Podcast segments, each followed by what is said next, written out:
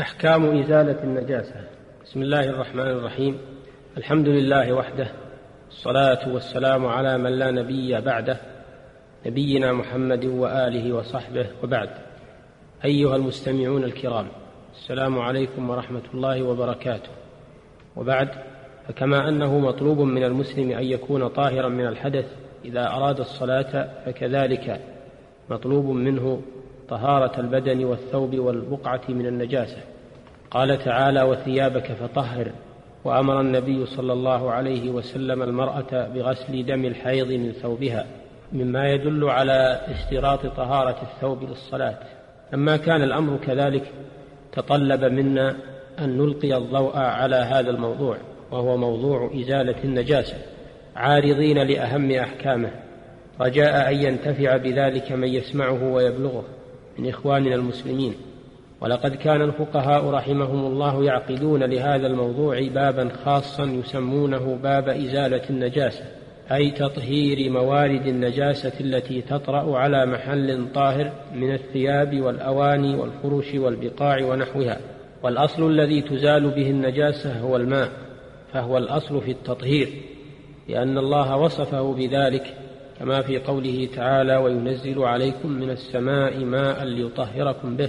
والنجاسة التي تجب إزالتها إما أن تكون على وجه الأرض وما اتصل بها من الحيطان والأحواض والصخور، فهذه يكفي في تطهيرها غسلة واحدة تذهب بعين النجاسة، بمعنى أنها تغمر بالماء بصبه عليها مرة واحدة، لأمره صلى الله عليه وسلم بصب الماء على بول الأعرابي الذي بال في المسجد. وكذا إذا غمرت بماء المطر والسيول، فإذا زالت النجاسة بصب الماء عليها أو بماء المطر النازل أو الجاري عليها كفى ذلك في تطهيرها. وإن كانت النجاسة على غير الأرض وما اتصل بها، فإن كانت من كلب أو خنزير وما تولد منهما، فتطهيرها بسبع غسلات، إحداهن بالتراب، بأن يجعل التراب مع إحدى الغسلات، لقوله صلى الله عليه وسلم: إذا ولغ الكلب في إناء أحدكم فليغسله سبعا أولاهن بالتراب، رواه مسلم وغيره. وهذا الحكم عام في الإناء وغيره كالثياب والفرش. وإن كانت غير نجاسة كلب أو خنزير كالبول والغائط والدم ونحوها، فإنها تغسل بالماء مع الفرك والعصر حتى تزول، فلا يبقى لها عين ولا لون.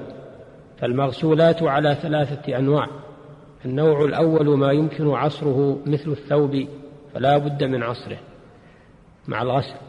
النوع الثاني ما لا يمكن عصره ويمكن تقليبه كالجلود ونحوها، فلا بد من تقليبه بالماء. النوع الثالث ما لا يمكن عصره ولا تقليبه، فلا بد من دقه وتثقيله في الماء بأن يضع عليه شيئا ثقيلا حتى يذهب أكثر ما فيه من الماء وتتحلل النجاسة منه. وإن خفي موضع نجاسة في بدن أو ثوب أو بقعة صغيرة كمصلى صغير، وجب غسل ما احتمل وجود النجاسة فيه حتى يجزم بزواله. وإن لم يدر في أي جهة منه غسل جميعه. ويكفي في تطهير بول الغلام الذي لم يأكل الطعام رشه بالماء، لحديث أم قيس أنها أتت بابن لها صغير لم يأكل الطعام إلى رسول الله صلى الله عليه وسلم، فأجلسه النبي صلى الله عليه وسلم في حجره فبال على ثوبه، فدعا صلى الله عليه وسلم بماء فنضحه ولم يغسله، متفق عليه.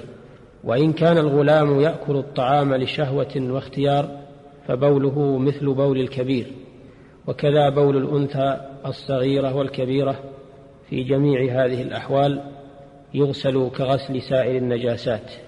أيها المستمع الكريم، ويجب أن نعرف ما هو طاهر وما هو نجس من أرواث وأبوال الحيوانات. فما كان يحل أكل لحمه من الحيوانات فبوله وروثه طاهر, طاهر كالإبل والبقر والغنم ونحوها، لأن النبي صلى الله عليه وسلم أمر العرنيين أن يلحقوا بإبل الصدقة فيشربوا من أبوالها وألبانها، متفق عليه. دل على طهارة بول الإبل لأن النجس لا يباح شربه. فإن قيل إنما أبيح للضرورة قلنا لم يأمرهم النبي صلى الله عليه وسلم بغسل أثره إذا أرادوا الصلاة، فهذا دليل على طهارته. في الصحيح أن النبي صلى الله عليه وسلم كان يصلي في مرابض الغنم وأمر بالصلاة فيها وهي لا شك تبول فيها. قال شيخ الإسلام ابن تيمية: الأصل في الأرواث الطهارة إلا ما استثني. انتهى. وسؤر ما يؤكل لحمه طاهر، والسؤر هو بقية طعامه وشرابه. وسؤر الهرة طاهر لحديث أبي قتادة في الهرة قال: إنها ليست بنجس، إنها من الطوافين عليكم والطوافات. رواه الترمذي وغيره وصححه. شبهها النبي صلى الله عليه وسلم بالمماليك من خدم البيت الذين يطوفون على أهله للخدمة، ولعدم التحرز منها، ففي ذلك رفع للحرج والمشقة. وألحق بعض العلماء بالهرة ما كان دونها في الخلقة من طير وغيره، فسؤره طاهر كسؤر الهرة بجامع الطواف. وما عدا الهرة وما ألحق بها مما لا يؤكل لحمه فروثه وبوله وسؤره نجس. أيها المستمع الكريم، عليك أن تهتم بالطهارة ظاهرا وباطنا، باطنا بالتوحيد والإخلاص لله في القول والعمل، وظاهرا بالطهارة من الحدث والأنجاس، فإن ديننا دين الطهارة والنظافة والنزاهة من الأقدار الحسية والمعنوية. فالمسلم طاهر نزيه ملازم للطهارة.